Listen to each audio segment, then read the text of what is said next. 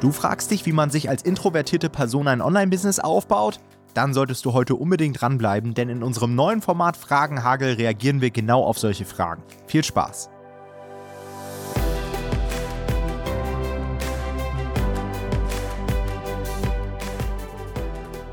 Hallo und herzlich willkommen zu einer neuen Folge des Verlagsniveau Podcast. Und heute starten wir mal ein komplett neues Format und zwar den Fragenhagel. Vielleicht kennt ihr dieses Format auch schon von anderen Plattformen. Ich glaube, 1 Live und so weiter, die haben das auch.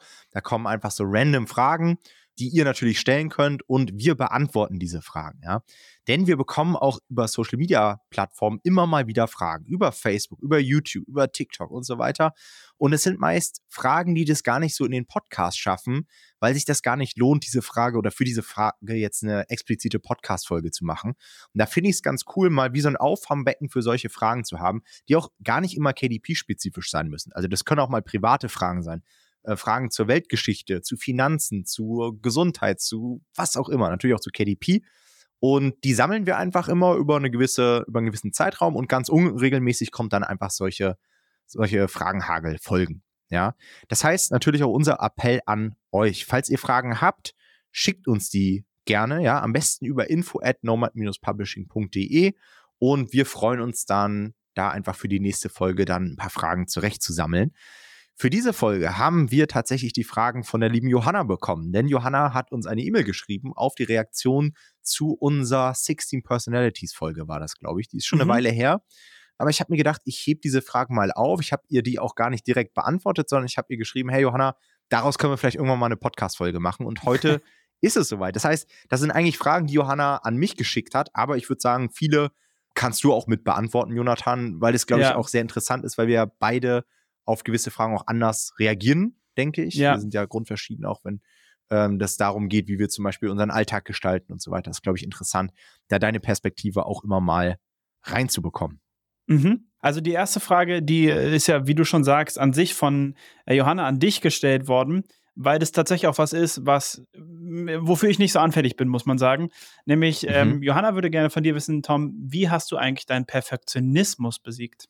Ja, ich würde sagen, ich habe ich hab den gar nicht so richtig besiegt, sondern ich habe einfach gelernt, wie ich mit ihm umgehe. Ich glaube, das ist mhm. besser formuliert. Denn ich bin weiterhin ein Mensch, der sehr perfektionistisch ist und egal, an was ich irgendwie herantrete, ich versuche es immer möglichst gut zu machen. Also wenn ich jetzt, zum Beispiel sollte ich an Weihnachten für, für die Family kochen, ich kann nicht einfach irgendwie ganz entspannt was kochen, sondern ich habe mir ein Rezept rausgesucht, was geil ist. Ich habe das vorgekocht, damit ich schon mal weiß, ist es überhaupt gut?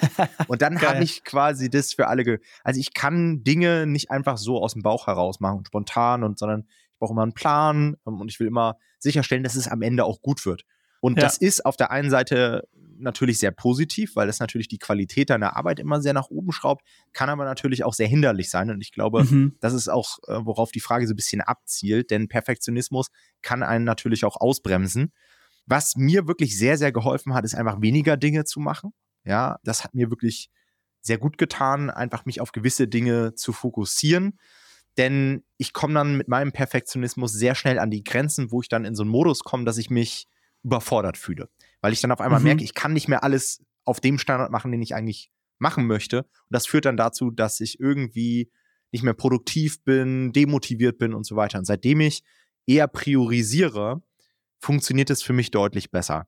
Was da auch sehr gut ist, ist sich wirklich auf die, vielleicht kennt ihr das, auf die EPAs zu fokussieren. Ich glaube, Bodo Schäfer sagt immer ja, einkommensproduzierende Aktivitäten. Ich würde es aber korrigieren. Ich würde sagen, auf die ergebnisproduzierenden Aktivitäten. Uh. Ja, weil es gar nicht immer unbedingt Einkommen sein muss, sondern wie gesagt, es kann ja auch sein, dass ihr einfach irgendwie was privat machen wollt und euch da der Perfektionismus im Weg steht.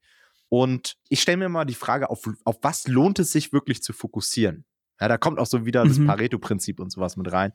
Was hat am Ende wirklich einen Impact zum Beispiel auf mein KDP-Business oder auf mein Glück? Oder auch wenn ich jetzt mir einen Trainingsplan mache und Sport machen will, was muss ich wirklich machen, um mit möglichst geringem Aufwand größte Teile des Ergebnisses zu erzielen? Und ja. sich darauf zu fokussieren und das dann auch wirklich in Anführungsstrichen perfekt zu machen, das ist so ein Tool, was ich sehr, sehr gerne nutze. Und zu guter Letzt noch die gute alte Vogelperspektive. Ja, also wirklich mal einen Schritt zurückzugehen und in regelmäßigen Abständen von oben herab mal zu schauen, bin ich überhaupt noch auf dem richtigen Weg unterwegs? Ist das, was ich jetzt gerade hier mache, überhaupt noch zielführend? Oder verliere ich mich gerade in irgendwelchen Nebentätigkeiten, in irgendwelchen Details, die am Ende keinen Impact mehr auf das Ergebnis haben? Weil das ist mhm. ja das, wofür der Perfektionismus häufig steht, dass man sich irgendwie so verliert ne, in so Aufgaben und alles so mega geil machen will und am Ende merkt man, ey, ich habe hier gerade fünf Stunden an irgendeinem Planungstool in Excel gearbeitet für eine Aufgabe, die ich eigentlich in einer halben Stunde hätte erledigen können. So nach dem ja, Motto. total. Verstehe ich. Kann ich voll gut nachvollziehen. Ist lustig, weil ganz viele Sachen von denen, die du sagst, kenne ich von meiner Frau, weil die auch so ist tendenziell. Also die ist auch ein bisschen perfektionistisch veranlagt, würde, würde ich schon sagen, würde sie wahrscheinlich auch so sagen. Ich halt eigentlich gar nicht. Deswegen ähm, ist es auch so ein Punkt, wo wir so ein bisschen manchmal aneinander geraten, muss man sagen. Und dann muss man natürlich so einen Mittelweg finden. Aber ich kann es mhm. sehr, sehr gut nachvollziehen. Und ich habe auch das Gefühl, was auch da helfen kann, ist, dass man wie so eine, eine Person hat, die einen da ein bisschen reflektiert. Also, dass man jemanden hat, dem man vertraut, dem man auch irgendwie wie die Erlaubnis gibt, in sein eigenes Leben zu sprechen. Also, dass, dass ihr jemanden habt, der, wo ihr wisst, ey, okay, wenn ich irgendwie wieder abdrifte in die und die Richtung, dann wird die Person kommen und mir sagen, ey, du, richtest, du driftest wieder ab in die Richtung und die Person darf mir das auch sagen und ich will auch darauf hören. Natürlich kann ich das immer noch überprüfen für mich, aber dass man so nicht nur für sich alleine die Sachen macht. Also, dass man Leute hat, irgendwie, die einen reflektieren, die vielleicht, wo man vielleicht auch so ein bisschen Rechenschaft schuldig ist, wo das auch irgendwie gewollt ist, dass man das macht. Und ich glaube, sowas ist sehr, sehr, sowas ist sehr, sehr wertvoll, gerade wenn man ähm, solche Herausforderungen hat, weil man dann doch manchmal für seine eigenen Herausforderungen ja auch ein bisschen blind ist und die sich auch in der Tendenz manchmal ein bisschen schön redet. Und dann, wenn man wirklich vorankommen will, da ist sowas meistens sehr, sehr hilfreich, ja.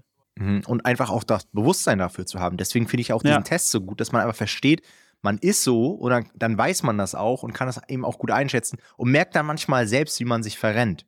Ja, wenn ja. man jetzt wieder irgendwie, na gut, ich glaube, wir haben genug Beispiele gemacht, wollte ja. nicht weiter ausführen.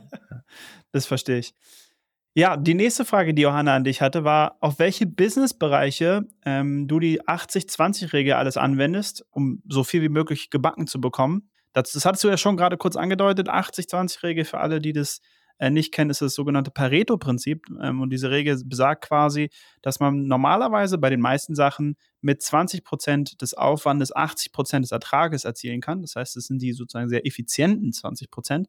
Und dann um also mit 80 Prozent des Aufwandes so nur 20 Prozent des Ertrages erzielt. Das heißt, es ist sehr uneffizient. Und das ist natürlich quasi eine wichtige Frage. Ne? Also wo wendet man dieses Pareto-Prinzip überall an? Und hast du bestimmte Businessbereiche, wo du sagen würdest, ähm, da wendest du das klar an? Eigentlich überall. Also ich bin ein großer Fan des Prinzips. Das kannst du bei KDP oder solltest du bei KDP anwenden. Das merke ich auch immer wieder, dass Leute einfach zu viele Projekte gleichzeitig machen. Ja, haben wir, glaube ich, mhm. auch in einer der letzten Folgen schon mal festgestellt, dass man sich eher auf die Anzahl der Projekte, also dass man die reduzieren sollte und dann lieber richtig gute Trefferprojekte machen sollte, anstatt immer stumpf über die Quantität zu skalieren. Ja, das ist zum ja. Beispiel so ein Bereich, ähm, aber auch zum Beispiel bei, bei uns im Team. Ja, also ich versuche das Team zum Beispiel möglichst klein zu halten und möglichst hohe Qualität im Team zu haben, einfach an Mitgliedern, dass einfach die Chemie stimmt und dass wir einen guten Output haben. Da wende ich das an, aber auch zum Beispiel bei so Bereichen wie Investments, ja, dass ich mir überlege, okay, in was kann ich investieren, ohne dass ich jetzt, ähm, wie sagt man, Spezialist oder Experte im Investment ja. werde, sondern einfach passiv investieren mit möglichst wenig Rechercheaufwand, mit möglichst wenig Zeitaufwand, trotzdem eine gute Rendite erwirtschaften. Zum Beispiel über ETFs oder Immobilien oder irgendwas in der Art. Ja, hm. das sind eigentlich Bereiche, auf die ich das anwende, aber da gibt es wahrscheinlich noch tausend andere Beispiele, weil das Prinzip einfach fast immer funktioniert. Ja, ist total lustig, weil eigentlich das ja auch wirklich mit dem Perfektionismus zusammenhängt. Ne? Also du hattest es ja vorhin schon gesagt, gerade Pareto kann natürlich was sein, was einem total raushilft aus diesem Perfektionismus, wenn man sich bewusst macht, nicht jeder, auch jeder Aufwand hat den gleichen Ertrag, also ist nicht alles gleichwertig, sondern ich kann sinnvollere und weniger sinnvolle Energie da reinstecken. Und deswegen ist es, glaube ich, gerade für Leute mit Perfektionismus gar nicht so einfach am Anfang wahrscheinlich dieses Pareto-Prinzip anzuwenden, aber es ist ein sehr, sehr hilfreiches Tool und sollte sehr bewusst passieren, weil ich habe auch gerade für mich überlegt, wie ich das mit dem Pareto-Prinzip mache und ich merke, ich mache es halt krass unterbewusst. Also das ist wie mhm. so mein Lebensprinzip, würde ich fast behaupten wollen, weil ich einfach also um es negativ auszudrücken oder zu frame, vielleicht relativ faul bin, würde ich sagen. Das heißt, ich probiere immer die möglichst effiziente Methode rauszufinden, irgendein Problem zu lösen. Und äh, das ist ja dann im Endeffekt immer Pareto. Also du probierst, es ist einfach unterbewusst, wenn ich das schon immer an. Aber wenn man äh, Perfektionist ist, dann ähm, muss man es wahrscheinlich ein bisschen bewusster anwenden, weil es nicht so intuitiv wahrscheinlich ist. Ja, also sehr, ja. äh, finde ich sehr spannend. Noch eine Frage von Johanna und zwar fragt sie, wie, also in dem, dazu muss man sagen, in dem, in dem, in der Podcast-Folge, auf die diese Reaktion kam, haben wir unsere Persönlichkeitstypen vorgestellt vom 16 Personalities Test. Und dein Persönlichkeitstyp hat sich unter anderem dadurch ausgezeichnet, dass du eine introvertierte Person bist. Übrigens, kleine Side Note: im, In der Podcast-Folge hatte ich, hatte ich gesagt, dass ich Konsul bin. Das war tatsächlich vor äh, fünf Jahren so. Nee, vor drei Jahren, vier Jahren so. Ähm, ich habe danach den Test nochmal gemacht, hätte ich vielleicht vor der Folge machen sollen. Ähm, eine Sache hat sich bei mir geändert. Ich bin von leicht extrovertiert beim Konsul auf leicht auch introvertiert gerutscht. Das heißt, ich bin tatsächlich auch ein bisschen introvertiert. Aber ich glaube, du hast es schon stärker in dir. Und Johannas Frage war jetzt, wie ist deine, also wie deine Introversion ein Vorteil für dich im Business ist und wie du aber auch gleichzeitig mit den Nachteilen davon umgehst. Mhm. Kannst du ja dann auch mit beantworten, weil du jetzt auch leicht introvertiert bist. Also Vorteile, ja, also man ist natürlich, wenn man introvertierter ist, sehr strategisch, sehr planend, sehr nachdenkend. Ich glaube, das zeichnet viele Introvertierte aus. Man ist sehr gewissenhaft. Das, daher kommt ja wahrscheinlich auch dieser Perfektionismus. Ich glaube, Perfektionismus mhm. ist so ein Phänomen, was wahrscheinlich vor allen Dingen introvertierte Leute haben. Das sind wahrscheinlich so Eigenschaften, die da irgendwie mit einhergehen aber es hat natürlich auch Vorteile so in der Außendarstellung, ja, wenn ich jetzt wenn wir unseren Podcast machen oder ein YouTube-Video oder ein Werbevideo, ich bin halt immer sehr ein, ein ruhiger Typ, ein rationaler Typ, ich bin nicht so aufbrausend. Das wirkt natürlich auch seriöser, bodenständiger, als wenn ich jetzt hier im Anzug mit einer Rolex und einem Lambo irgendwo für unser KDP-Coaching werben würde. Ja. Also das passt schon, passt schon sehr gut und hat natürlich auch den Vorteil, dass wir damit Leute anziehen, mit denen wir einfach auch oder Kunden anziehen, mit denen wir sehr gut klarkommen, mhm. weil die sich natürlich auch eher mit uns identifizieren können. Also wenn ich jetzt zum Beispiel Marketing machen würde, was gar nicht zu meinem Persönlichkeitstyp passen würde und wo ich mich irgendwie verstellen würde, würde ich ganz andere Kunden ansprechen. Und das finde ich ist so ein, so ein guter Nebenvorteil, dass man einfach Menschen als Kunden hat, mit denen man sich sehr gut identifizieren kann, mit denen man gerne zusammenarbeitet, die einen auch verstehen, deren mit deren Problemen man sich irgendwie auch identifizieren kann. Ja. Und ähm, es macht dann einfach mehr Spaß. Ja. Ansonsten bei KDP oder allgemein im Online-Business ist es sicherlich auch ein Vorteil, mal über längere Zeiten auch für sich selbst oder nur mit sich selbst arbeiten zu können. Also mhm. bei KDP ist es halt nicht so, dass du irgendwie jeden Tag Kundenkontakt hast. Und es gibt Leute, die brauchen das. Also wenn ich zum Beispiel an meine Freundin denke, die ist sehr extrovertiert und die zieht sich Energie, also die lädt quasi ihre Akkus, ihre Batterien auf, wenn sie Zeit mit anderen Leuten verbringt. Und die kann sich das nicht vorstellen, irgendwie wochenlang oder tagelang nur für sich irgendwie zu arbeiten, sondern die braucht Arbeitskollegen, die braucht irgendwie das Networking noch außerhalb der Arbeitszeit und so weiter. Und ich bin froh, wenn ich mal irgendwie Zeit für mich halt habe. Und ich glaube, das ist für die KDPler sehr vorteilhaft, ja, weil du halt immer für dich arbeitest an deinen Projekten und so weiter. Heißt nicht, dass man irgendwie versacken sollte. Ja, deswegen sagen wir auch immer, kommt zu unseren Community-Meetups, vernetzt euch, seid in Masterminds, kommt in Coachings, wo ihr euch in Live-Calls mit anderen Leuten austauschen könnt. Aber ich glaube, diese, dieses für sich selbst arbeiten können, ist schon ein guter Skill. Ja, ja definitiv. Ich hatte das vorher, vorher schon gesagt, bevor wir die Folge aufgenommen haben. Ich finde das irgendwie ganz bezeichnend, dass ich ähm, bei meinem ersten Test damals extrovertiert war und jetzt introvertiert eher bin. Es waren immer so wirklich ein paar Prozentpunkte. Also es war wirklich jetzt kein krasser Unterschied. Aber es ist eigentlich auch genau das, was ich empfinde, dass ich mich wie so ein Hybrid empfinde eigentlich. Also ich bin im Kern wahrscheinlich eher ein bisschen introvertiert. Also ich tank eher auf, wenn ich alleine bin, wahrscheinlich auch. Aber mhm. bei Bedarf bin ich auch sehr extrovertiert. Also wenn ich merke, ich bin in einer Runde, wo alle eher ruhig sind und die Runde braucht jemanden, der irgendwie hier das ein bisschen zusammenhält und der ein bisschen redet, dann kann ich das total liefern. Dann macht mir das auch Spaß und dann habe ich damit gar kein Problem. Aber wenn, sobald jemand anders da ist, der wirklich extrovertiert ist, dann schalte ich halt eher in diesen Gang zurück, in dieses etwas introvertiertere und lasse die Leute quasi ihr Ding machen, so nach dem Motto. Das heißt, ich habe immer das Gefühl, ich bin so eine Zwischenlösung und ich, damit fühle ich mich auch tatsächlich sehr wohl. Und ja, ja ich würde gar nicht sagen, also ich bin da, glaube ich, nicht so reflektiert auf diesen, auf diese Eigenschaft quasi, dass ich jetzt konkret sagen könnte, was da bei mir Vorteile wären. Also Vorteil natürlich, dadurch, dass ich beides eigentlich ganz gut kann, habe ich das Gefühl, ich kann äh, viele Situationen eigentlich ganz gut handeln. Also ich kann sehr gut mhm. eine Weile alleine arbeiten, aber zum Beispiel, wenn wir auf Workation sind und unser Team die ganze Zeit dabei ist, dann macht es mir auch Spaß, mit denen zu quatschen und mit denen abzuhängen und ähm, dann äh, will ich nicht die ganze Zeit alleine in meinem Zimmer sitzen, so nach dem Motto. Also das heißt, ja. Äh, es hat schon Vorteile, aber ich bin jetzt nicht so, ich kann jetzt nicht konkret sagen, was das für Vorteile für mich hätte. Mhm. Da schließt ja auch schon die nächste Frage irgendwie an. Ich glaube, Johanna hat gefragt, wie machst du das mit der Introversion auf Gruppenreisen? Wie kommst du damit ja. zurecht? Das hast du ja schon mal ganz gut erklärt eben. ich komme damit tatsächlich auch sehr gut zurecht, weil wir das immer so gestalten, dass man auch Zeit für sich haben kann. Also wir buchen das eigentlich immer so, dass jeder maximal mit einer Person das Zimmer teilt. Das heißt, man kann jederzeit aufs Zimmer gehen, man kann sich auch irgendwo mal entspannt außerhalb der Gruppe irgendwo hinsetzen und mal zwei, drei Stunden für sich arbeiten. Es ist auch nicht so bei uns, dass immer irgendwie alles durchgetaktet ist. Ja, 9 Uhr machen wir das, 11 Uhr machen wir das, 12 Uhr machen wir das. Gibt ja auch Unternehmen, die dann bei Workations oder Ausflügen das immer so gestalten. Mhm. Ähm, und das kommt mir sehr zugute. Ich habe das auch schon anders erlebt. Also ich kann euch mal von einer Erfahrung berichten, die ich auf der Nomad Cruise hatte. Weil auf der Nomad Cruise müsst ihr euch vorstellen, es war eine Kreuzfahrt nur für Online-Unternehmer, für digitale Nomaden. Und da hattest du wirklich jeden Tag Programm. Da habe ich mir so eine Koje auf diesem Kreuzfahrtschiff geteilt mit einer anderen Person. Und ich hatte das Gefühl, ich habe überhaupt keine Möglichkeit, mich hier zurückzuziehen. Und ich war so fertig nach dieser Woche, weil ich mich den ganzen Tag nur mit Leuten ausgetauscht hatte. Ich war den ganzen Tag in einem Modus, in dem ich aus meiner Komfortzone raus war. Und das ja. war unfassbar anstrengend. Natürlich ist es geil, sich zu connecten und es hat auch mega Spaß gemacht und es gab geile Vorträge und es gab Partys auf, diesem, auf dieser Kreuzfahrt. Aber mir hat es einfach mal gefehlt, ein, zwei Tage mal wieder irgendwie auf die Bremse zu treten. Das habe ich danach ja. gemerkt und da habe ich mir ge gesagt, hey, sowas mache ich nicht nochmal. Also wenn, dann ja. muss ich schon irgendwie die Möglichkeit haben, einen Rückzugsort zu haben. Oder man bucht sich zumindest, wenn man sowas macht, irgendwie ein Einzelzimmer oder sowas. Ja, also es ist, äh, ich finde, das ist sehr interessant, weil in dem Punkt, also gerade in der, also in der Frage auch, kommen auch, kommt auch wirklich der Vorteil und der Nachteil der einzelnen Persönlichkeitstypen klar raus. Also du hast ja gesagt, wir haben ja quasi gesagt, ne, introvertierte Personen sind sehr gut da drin, wirklich im stillen Kämmerlein sehr intensiv zu arbeiten und sehr gute Sachen rauszubringen. Gleichzeitig, wenn du extrovertiert bist, das Networking ist ein wahnsinnig wichtiger Teil. Und es gibt ja diesen, es gibt ja sogar diesen Spruch, ne, your network is your net worth. Und äh, mhm. den würde ich jetzt nicht zu 100% unterschreiben. Ich würde aber sagen auch, dass dein Netzwerk und Netzwerken gerade als Unternehmer wirklich ein sehr wichtiger Teil ist, der dich sehr krass voranbringen kann.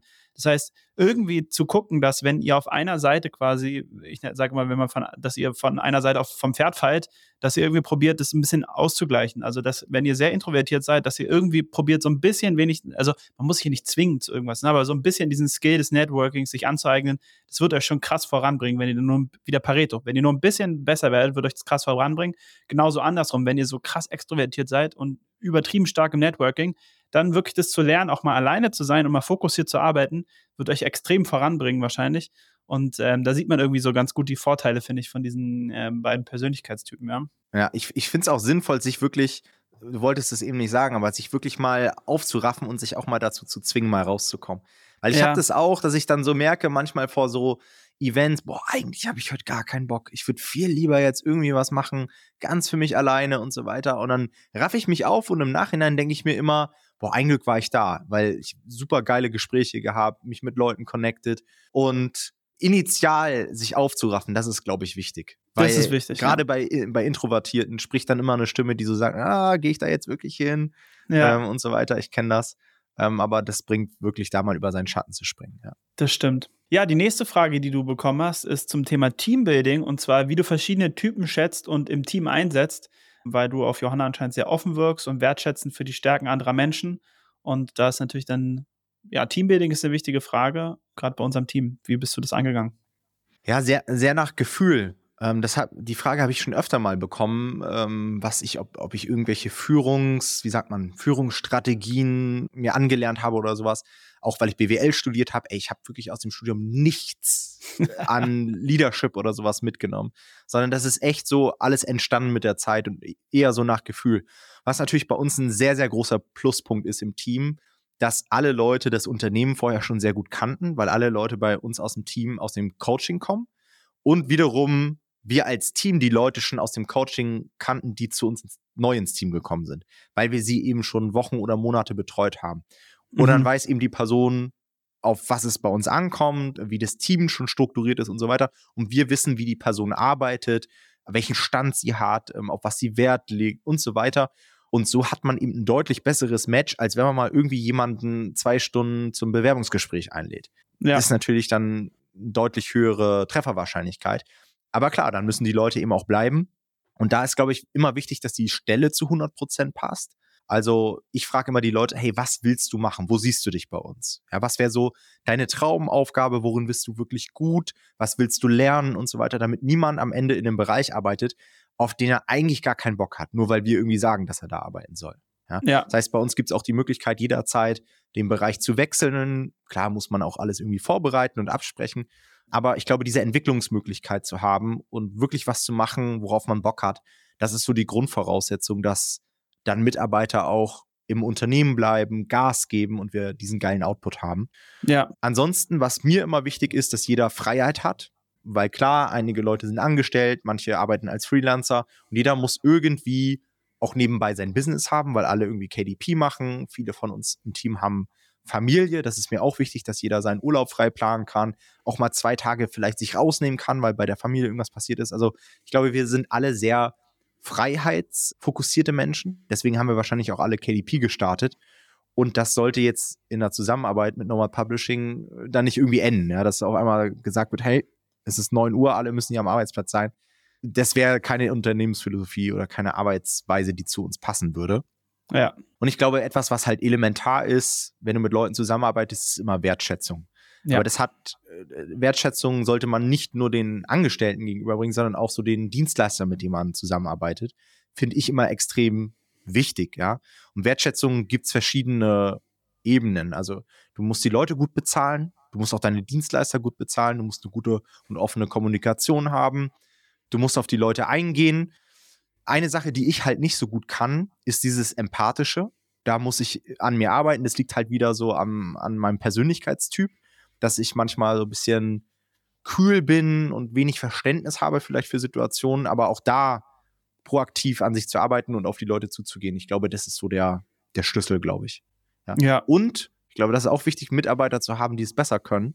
Du bist ja. zum Beispiel, ich, ich kann mich noch an einen Satz erinnern, als wir, ich glaube, das war, als wir uns das erste Mal unterhalten haben, ob du bei uns äh, mitarbeitest dass du, glaube ich, so gesagt hast, dass du auch so, so Feuerlöscherqualitäten hast. Falls mal irgendwo was brennt, ja. dass du das einfach so löst und so proaktiv bist. Und das ist, glaube ich, etwas, wo wir uns zum Beispiel auch sehr, sehr gut ergänzen. Ja. ja.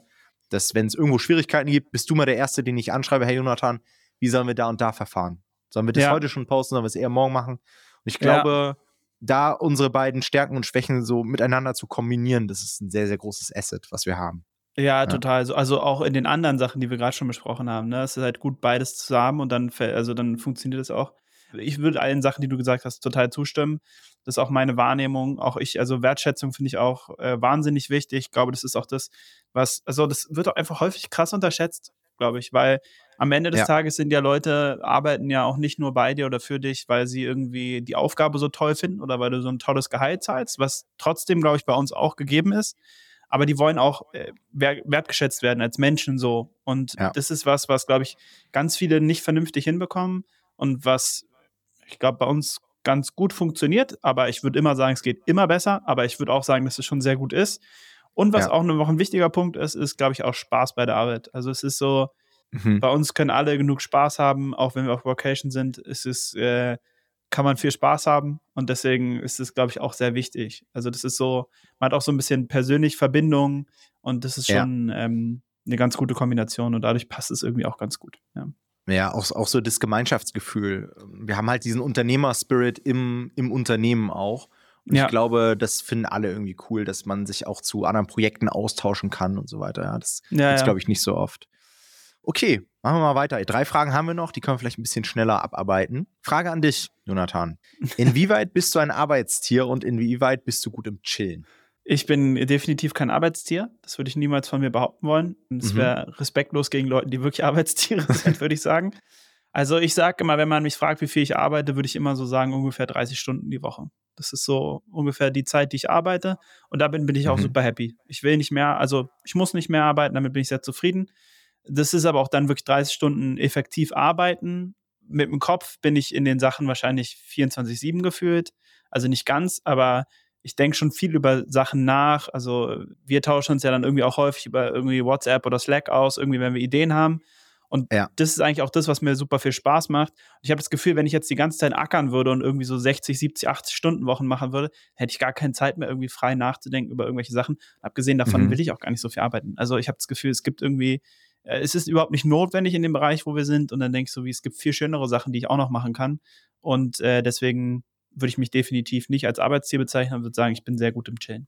Wie ist es bei dir? Ja, bei mir war es mal so, dass ich schon eher so arbeitstiermäßig unterwegs war, aber auch nicht so voll krass. Also ich glaube, ich habe, ich habe mal Phasen gehabt, wo ich sehr viel gearbeitet habe. Aber mittlerweile hat sich das auf so einem Standard acht Stunden am Tag, glaube ich, eingependelt. Ich habe mal Tage, da arbeite ich nur sechs Stunden. Ich habe auch mal Tage, da arbeite ich zehn Stunden.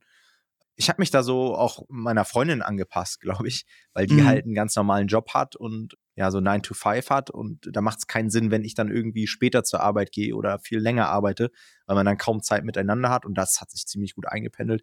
Ich habe gemerkt, wenn ich überpaced habe, dass da die Qualität dann drunter leidet, dass ich auch den Spaß verliere und mich proaktiv schon ausbremsen muss, weil ich Schwierigkeiten damit habe, wenn mir etwas Spaß macht, so die Grenzen zu finden und ich nicht merke, wie ich Stress auf meinen Körper ausübe, weil es ja halt Spaß macht, weil ich das gar, gar nicht mhm. als stressige Phase irgendwie spüre. Das heißt, ich muss mich immer selbst ein Stück weit rausholen, dazu zwingen, weiter meinen Sport zu machen, weiter auch abends mich mit Leuten zu treffen und so weiter, weil ich sonst gefühlt den ganzen Tag an Projekten arbeiten würde, weil es eben so viel Spaß macht. Ich glaube, da kenne ich viele, ähm, aber ich bin nie jemand gewesen, der so gesagt hat, boah, ich muss jetzt durchziehen und ich muss das jetzt übers Knie brechen und jeden Tag 14 Stunden Aufbauphase. Ich habe auch irgendwo ja. mal gelesen, so, was, wie war der Spruch? Irgendwie immer übertrieben ausgedrückt, sowas wie fünf Jahre Scheiße fressen und dafür ja, ja. Hm. das Leben lang nur noch Kaviar essen. Äh, das finde ich der größte Herzlichen Bullshit. Glückwunsch. Ja, ja. Also ich versuche, ich versuche auch wirklich im, in der Business-Aufbauphase, in der wir wahrscheinlich alle hier noch sind, die den Podcast hören, auch wir, mhm. trotzdem zu leben, mir was zu gönnen, Urlaub zu machen, Zeit mit der Familie zu verbringen, auf meine Gesundheit ja. zu achten. Da finde ich, ich glaube, das kam mal von Julian Zietlow, der so ein bisschen jetzt abgedriftet ist, aber ich glaube, der hat mal gesagt, dass so das Leben wie ah, so ein ja. Stuhl ist, ne, auf verschiedenen Stuhlbeinen und du auf, äh, am Ende immer darauf achten musst, dass jedes Stuhlbein irgendwie die gleiche Länge hat, ansonsten wackelt der Stuhl oder kippt sogar um. Ja. Und das finde ich ist, ein, ist ein ziemlich eine ziemlich gute Metapher, sodass du halt immer aufpassen musst, hey, deine Gesundheit darfst du nicht vernachlässigen, deine Familie nicht, dein Business nicht. Und das irgendwie immer zu balancieren, das ist so die größte Herausforderung. Aber es macht keinen Sinn, sich jetzt nur, nur noch aufs Business zu fokussieren und die Gesundheit und so weiter zu vernachlässigen. Ich glaube, ja, sehe ich genauso. Ja. Okay. Wie hast du gelernt, im Alltag nicht zu viel Zeit auf die falschen Dinge zu verwenden und wie du priorisierst? Ja, also ist äh, die Frage, ob ich tatsächlich, also ich würde nicht behaupten, dass ich das äh, wahnsinnig gut hinbekomme. Ich verschwende tatsächlich auch ziemlich viel Zeit. Ich probiere das immer in einem Rahmen zu halten. Aber was mir hilft, ist so ein bisschen, ähm, also ich bin extremer Rituale-Mensch. Also ich bin, mhm. bei mir gefühlt läuft jeder Tag fast, ich würde sagen, fast auf die Minute relativ gleich, weil ich es auch sehr gerne mag. Also ich mag es gerne zu gewissen Zeiten bestimmte Sachen zu machen. Und da würde ich sagen, dass mhm. mir das schon dabei geholfen hat. Also ich bin so relativ fest in meinem Tagesablauf. Und ähm, das hilft mir dann, dass ich weiß, okay, jetzt steht das an, okay, jetzt steht das an. Das heißt, das ist schon mal gut. Und ich bin in der sehr, sehr glücklichen Position mittlerweile, dass die richtigen Dinge mir tatsächlich auch Spaß machen. Das heißt, ich habe das habe ich irgendwann mal gemerkt, man ist so verwöhnt irgendwann, also das ist eigentlich fast schon schwierig manchmal, dass man so ein bisschen verwöhnt ist. Also ich weiß nicht, ob es bei dir auch so ist, dass ich fast gar nicht mehr gewohnt bin, Dinge zu machen, die ich nicht machen will. Und mhm. das ist so, das kann dann tatsächlich irgendwann wie so eine Krux werden, weil es gibt im Leben immer Dinge, die du nicht machen willst, die du aber machen musst. Und man lernt gar nicht mehr damit umzugehen. Also jetzt habe ich fast ein bisschen verlernt. Mir fällt es dann sehr, sehr schwer, was zu machen, auf was ich keinen Bock habe. Aber das funktioniert halt einfach nicht. Also es gibt Sachen, die man machen muss, auch wenn man keinen Bock drauf hat. Und da, ja. da fehlt mir manchmal so ein bisschen, also da kann, kann ich nicht mit gut umgehen. Also das ist tatsächlich mhm. schlecht. Aber für, für die Sache ist es tatsächlich eigentlich nicht verkehrt, dass mir eigentlich fast alles Spaß macht, was ich mache oder die richtigen Dinge meistens auch Spaß machen. Dadurch äh, ist es dann natürlich deutlich einfacher. Ja, geht mir auch so. Bei, was bei mir mal sehr hilft, ist mir selbst damit Druck zu machen, dass ich entweder mich committe, ja, über, also dass ich zum Beispiel sage, hey, ich, ich setze mir irgendwie eine Deadline und die auch anderen Leuten kommuniziere, oder dass ich eben den Druck habe, dadurch, dass ich irgendwie andere Leute mit an Bord hole. So, also wenn ich weiß, ich mache das nicht nur für mich, sondern da hängen auch noch andere Leute mit im Boot. Dann weiß ich, okay, ich muss das fertigstellen. Oder ich weiß, mhm. hey, dann, dann ist der Live-Workshop, deswegen muss ich das fertig machen. Oder ich habe dem Kunden gesagt, der kriegt heute noch eine Antwort, dann muss ich das heute noch machen, so nach dem Motto. Ja. Ansonsten bin ich auch so ein Typ, der sehr gerne auch prokrastiniert und Dinge aufschiebt und so weiter. Und ich glaube, sowas hilft einem enorm. Ja, so, man muss immer so ein, so ein Ende auch im Kopf haben, bis wann man irgendwas fertig haben möchte. Ja, und ja. ich glaube, das sorgt für mehr Pro Produktivität. Alright, ja. letzte Frage. Es gibt ja immer so viele Möglichkeiten und Ideen. Für alle ist nie genug Energie und Zeit übrig. Wie wählst du aus, um dich nicht zu verzetteln? Ähm, ja, das ist tatsächlich so, dass ich sagen würde, boah, das ist eine gute Frage. Ich würde sagen, bei vielen Sachen tauschen wir uns einfach auch aus, was am meisten Sinn macht, was man als nächstes macht und priorisieren mhm. viele Sachen auch zusammen. Und ich glaube, das ist eigentlich ganz gut, weil man dann zu zweit drüber guckt und dann sich einig ist. Dann verzettelt man sich auch nicht unbedingt. Wie habe ich das früher gemacht? Früher habe ich, glaube ich, immer, äh, also was wichtig ist, ist immer alles aufzuschreiben finde ich. Also ich muss mhm. das auch so, wenn ich viele Aufgaben habe, habe ich das Gefühl, ähm, also was, was mir dann Druck erzeugt, ist das Gefühl, eigentlich keine Übersicht zu haben. Gar nicht die Aufgaben, aber ich habe das Gefühl, ich, ich sehe, ich habe keine Übersicht über alles. Und dann mache ja. ich immer so, dass ich, also ich habe so ein Notizbuch, das benutze ich so, würde ich sagen, ungefähr einmal im Monat, weil dann so eine Situation ist und dann schreibe ich mir alle To-Dos auf, die ich gerade habe, weil ich merke, ich habe die nicht alle im Kopf und ich muss mir mal gerade eine Übersicht schaffen. Und dann merke ich meistens schon mal, okay, ist viel besser, als ich dachte, weil eigentlich geht es. Und dann fange ich an, die Sachen zu priorisieren. Und dann bin ich ganz gut darin, die Sachen abzuarbeiten tatsächlich, weil ich weiß, dass sie notwendig ja. sind. Das fällt mir dann tatsächlich nicht so schwer. Das ist auch wieder Persönlichkeitsfrage wahrscheinlich. Ist bei mir tatsächlich auch so. Ich, ich verzettel mich eigentlich relativ selten. Vielleicht kann man das auch verzetteln nennen, wenn man irgendwie so Aufgaben priorisiert, bei denen man eigentlich weiß, ja gut, das müsste ich jetzt vielleicht nicht machen, aber das arbeite ich halt so weg. So. Also zum Beispiel, was mhm. ich mache, ist, ich reagiere immer viel zu schnell auf E-Mails. Sobald ich sehe, da ist eine offene ah, ja. E-Mail, da habe ich so das Verlangen, ich muss die jetzt beantworten. Dabei könnte ich die ja. auch einfach morgen beantworten und erstmal was machen, was irgendwie wichtiger ist. Aber so wie du sagst, ich habe auch so ein Whiteboard, da fasse ich mir dann immer so die groben, die größten Aufgaben zusammen und dann arbeite ich die einfach ab. Ja, so ja. Nach, nach Prio. Ja. Alright. Das war die erste Folge vom Fragenhagel. Wie gesagt, wenn ihr Fragen an uns habt, schickt die gerne an info at nomad-publishing.de. Ich hoffe, euch hat das neue Format gefallen. Wir werden natürlich nicht nur solchen Content machen, sondern auch weiter GDP-spezifischen Content. Aber ich glaube, es ist schon ganz interessant, mal so in unsere Köpfe reinzugucken, ähm, wie wir mhm. Dinge priorisieren, wie wir unseren Arbeitsalltag gestalten. Alright, vielen Dank fürs Zuhören und wir hören uns beim nächsten Mal. Macht's gut. Ciao, ciao. Ciao.